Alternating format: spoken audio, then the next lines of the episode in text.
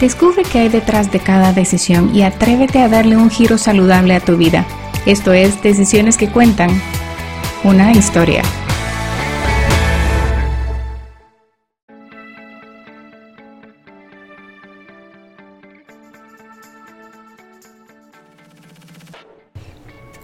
El aire exterior puede ser dañino, pero existe una gran posibilidad de que el aire dentro de tu casa esté igual de contaminado o peor.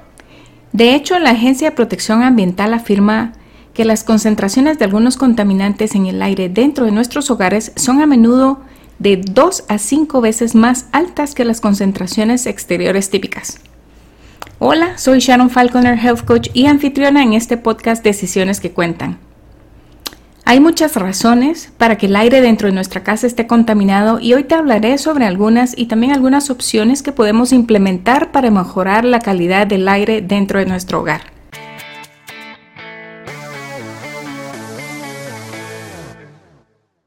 Entre los contaminantes más comunes en nuestra casa están los compuestos orgánicos volátiles. Esta es una variedad de productos químicos orgánicos como la acetona y el formaldehído, o una palabra sinónima más fácil de pronunciar es el formol. En las notas del episodio les dejo unos enlaces para que puedan leer un poco más al respecto sobre estos químicos. Según la clasificación de la International Agency for Research on Cancer, el formol es un cancerígeno humano y también está considerado un disruptor endocrino. A pesar de ello, es un producto ampliamente utilizado en la industria, seguramente es el producto químico orgánico con mayor producción mundial. Estudios indican que la exposición al formol provoca irritación ocular, irritación en las vías respiratorias e irritación de la piel. La exposición a largo plazo a niveles bajos en el aire puede causar problemas respiratorios similares al asma. La exposición a través de la piel por el consumo continuado de cremas puede causar irritaciones de la piel como dermatitis y picores. Esta exposición prolongada es la causa del cáncer nasofaringio y existen evidencias limitadas de su implicación en otros tipos de cáncer como el nasal o la leucemia. Este químico se encuentra en muchos productos domésticos comunes. Las pinturas, los productos de limpieza y los marcadores permanentes tienden a contener compuestos orgánicos volátiles nocivos, por lo que se recomienda utilizar pinturas con bajo contenido de estos compuestos y productos de limpieza con ingredientes naturales. Te invito a escuchar el episodio 45 sobre el uso de los productos de lemongrass. Te encantará saber que tienen una gran variedad de productos para la limpieza del hogar y están por sacar su línea de pinturas para darle color a tu casa, previniendo de esta forma hongos y moho, del cual te hablaré un poquito más adelante. Este producto es altamente utilizado también en salones de belleza en alisados. Yo sin saber esto me hice queratina en mi cabello y noté que el olor era así un poco irritante. Mis ojos lloraban mucho con los vapores que salían de mi cabello cuando le pasaban la plancha. Pregunté por qué esta reacción y me respondió la, estilista que era por el formol. En ese entonces no tenía conocimiento de lo nocivo que era el asunto, pero nunca es tarde para aprender. Eso sí, mi cabello quedó muy liso y sedoso por mucho tiempo. Yo estuve expuesta por ese corto tiempo, pero las personas que trabajan constantemente manipulando esos productos tienen mayores riesgos para su salud. También leí que las tintorerías, eh, como los dry cleaners, también utilizan este, estos compuestos para el secado, en, el lavado en seco. Otros contaminantes son los de combustión. Estos son gases o partículas producidas por la combustión de materiales. Los calentadores, las chimeneas, secadoras, calentadores de agua, estufas de leña con ventilación inadecuada pueden introducir contaminantes severos en el hogar. El tipo y la cantidad de contaminantes producidos variarán según la instalación y el mantenimiento del equipo. En Guatemala y en muchos otros países en desarrollo hay muchísimas familias en áreas rurales que tienen enfermedades respiratorias por la falta de ventilación adecuada, ya que en muchas de esas familias utilizan estufas a base de leña dentro de lugares muy encerrados y obviamente con poca ventilación. Con mi esposo y un grupo de voluntarios trabajamos en una fundación llamada I58.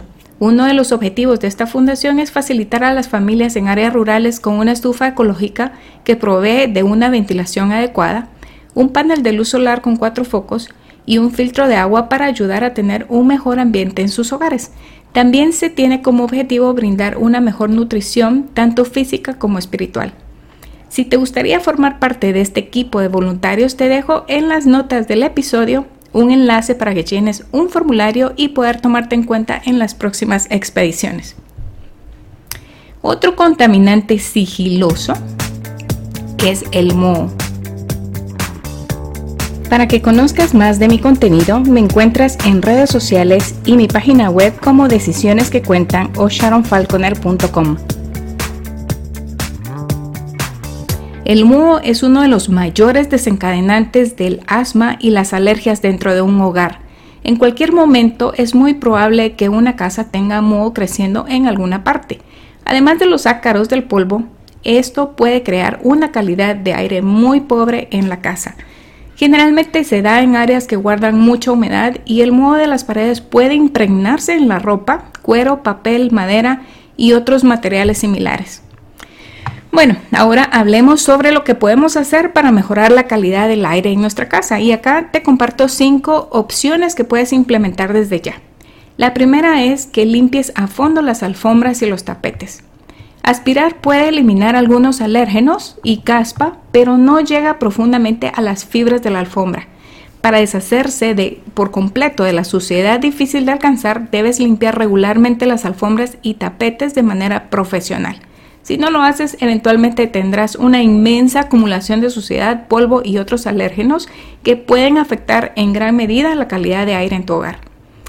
Como segundo punto, tenemos que mantener alejado los ambientales sintéticos. Estos ambientales y las velas a base de petróleo emiten productos químicos nocivos. Los ambientales caseros y las velas naturales de soya o cera de abejas producen un aroma igual de bueno, pero sin los riesgos para la salud. Los ambientales caseros son mucho mejores para la calidad del aire interior y te dan la opción de crear tus propios aromas personales. Otra excelente opción son los difusores con aceites esenciales naturales. Estos no solo brindan un agradable aroma, sino que algunos tienen propiedades fungicidas y bactericidas que ayudan a purificar el aire. La tercera opción es usar un purificador de aire. Un purificador de aire nos puede hacer maravillas por la calidad de aire dentro del hogar. Encuentra uno que elimine los compuestos orgánicos volátiles para una limpieza aún más profunda. Un purificador ayudará a reducir la cantidad de alérgenos que acechan en tu casa y te dará un hogar más fresco. Hay de diferentes tamaños, capacidades y por lo tanto también precios. En Guatemala no encontré dónde poder comprar uno, pero en Amazon hay una gran variedad para escoger. La cuarta opción sería cambiar los filtros regularmente. Esto es increíblemente importante. Asegúrate de limpiar o cambiar los diversos filtros de tu casa con regularidad, especialmente cuando se trata del horno, del aire acondicionado, el purificador de aire y de la aspiradora. Mantener estos filtros frescos es vital. De lo contrario, el polvo y los contaminantes nocivos continúan circulando por el aire de tu hogar. Y hablando de filtros, aunque no es del hogar, pero es bueno y recomendable que cambies regularmente el filtro del aire acondicionado de tu vehículo también.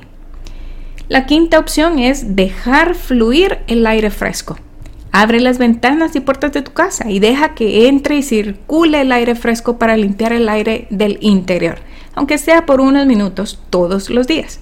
Hacerlo puede ayudar a eliminar los contaminantes que están circulando en tu hogar. Además, querrás usar un ventilador o abrir una ventana cuando cocines para sacar esas toxinas y olores de la casa.